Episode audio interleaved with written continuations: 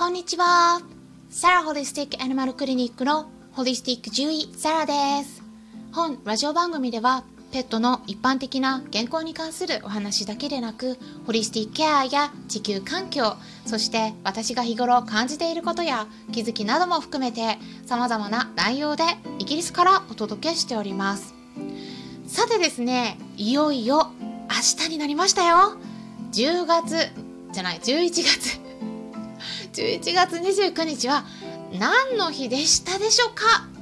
すいませんね、あの最近こんな質問ばっかりしていますね。はい。ヒマラヤ祭りです。そうですよ。はい。でね、今回で第3回目となるんですけれども、ヒマラヤのラジオ配信の中では、結構私も他のパーソナリティの方々と交流させてもらっていてどもり先生こと周平さんとおっしゃる方が中心になってみんなで同じテーマで同じ日の同じ時間に配信をするっていう企画を行っているんですね。でテーマはちょっと皆さんには内緒になるんですけれどもね是非明日になったら分かりますので明日の配信を楽しみにしておいてください。で、どもり先生、周平さんのラジオ配信については概要欄に記載しておきますので、興味のある方はぜひチェックしておいてもらえたらなと思います。で、そしてね、今回はヒマラヤ祭りの前にバトンリレーが行われていたこと、この、あの、ことなんですけれども、すいません。あの、私のところにはですね、合計なんと5本回ってきたんですね。で、あのちょっとねばらつきが出たということで まあいろいろありますね。はい。いろいろね企画やるとね。うん。なのでねなんかあのルールが変わりまして。でえー、っとね3本に減りました。はい。ということで、まあ、1本目はねプロ中国人のタンシンさんとおっしゃる方から受け取ってで3日前に我が家の人気料理というテーマでお話しさせてもらったところなんですけれども今回はですねビール片手に乾き物っていうラジオ名で4名の方で、えー、配信されていらっしゃる方からねお題を受け取ったんですね。でこの4名というのは酒場の大将のりくさんとバイトのたくまさんそして常連の正治さんと聖子さん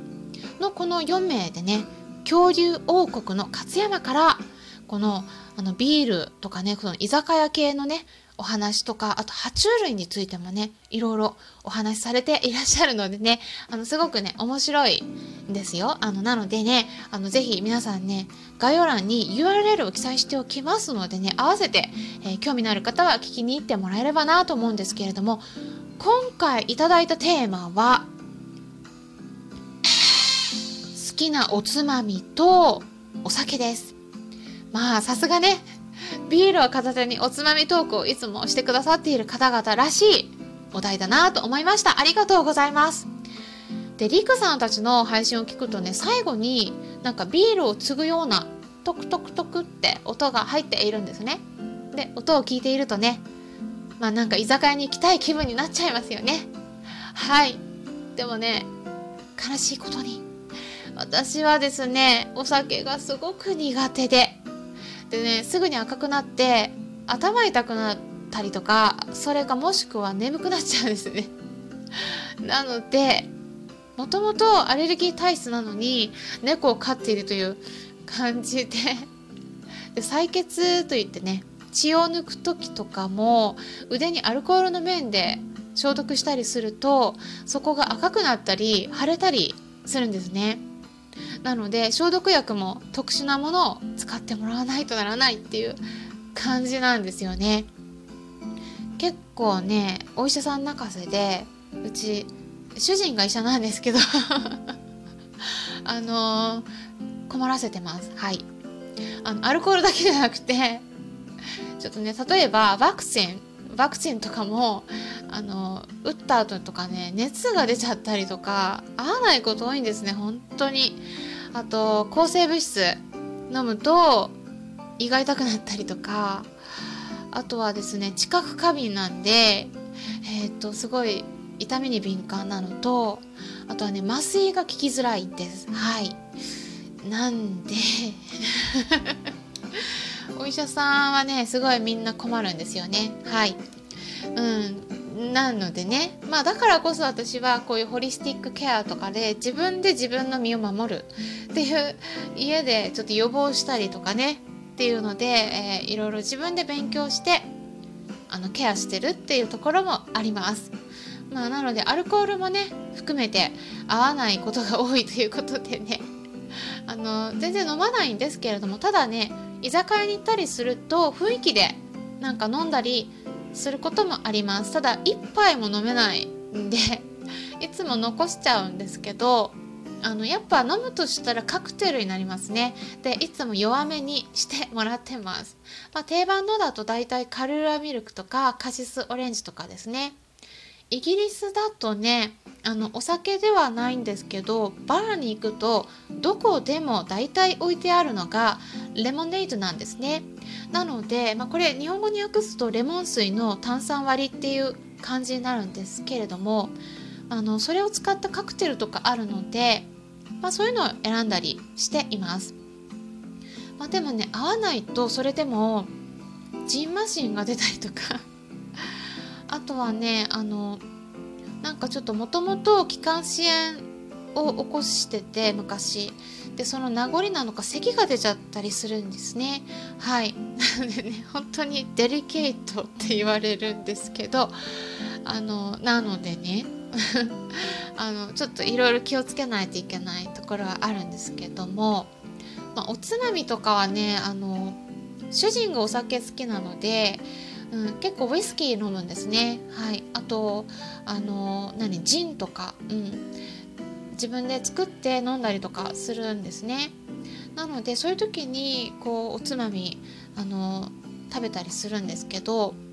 まあ、そういうのはねささみジャーキー自分で作ってます。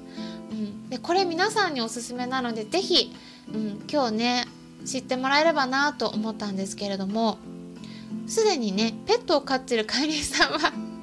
私はねペットにも与えられるっていうことで作り方を動画で解説してるんですね。YouTube のチャンネルがあってそこで、えー、実際に作っている時の、うん、映像をお見せしながら解説した動画があるので興味のある方は是非 URL を概要欄に記載しておきますので見ていただければと思うんですけれどもすごく簡単なんですね。単純にささみを鶏のささみをカットしてでただ1点だけ1つね必要なものがあってフードドライヤーだけ必要なんですね。だけれどもカットしたものをそこに入れて放置するだけなんです。ですからすごく簡単ですし出来上がりも、うん、水分かなり飛ばすのでパリッとして香ばしい匂いがして美味しいんですね。それでしかもですね私の方でご紹介しているやり方で作っていただくとこれはアメリカの USDA 農務省が推奨しているガイドラインに沿ったやり方なので1ヶ月から2ヶ月持たせられるんですね。だから本当になんかスナック感覚で食べれるんですよ、うん、ぜひね居酒屋の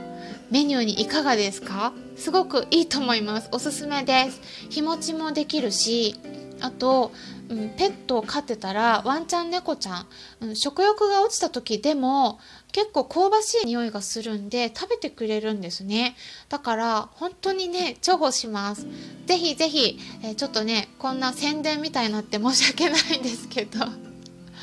本当にあのこれ宣伝とか関係なくあの私皆さんにぜひお伝えしたいことで、うん、おすすめなんですね。うん、なのでぜひ皆さんね試していただければと思います。例えば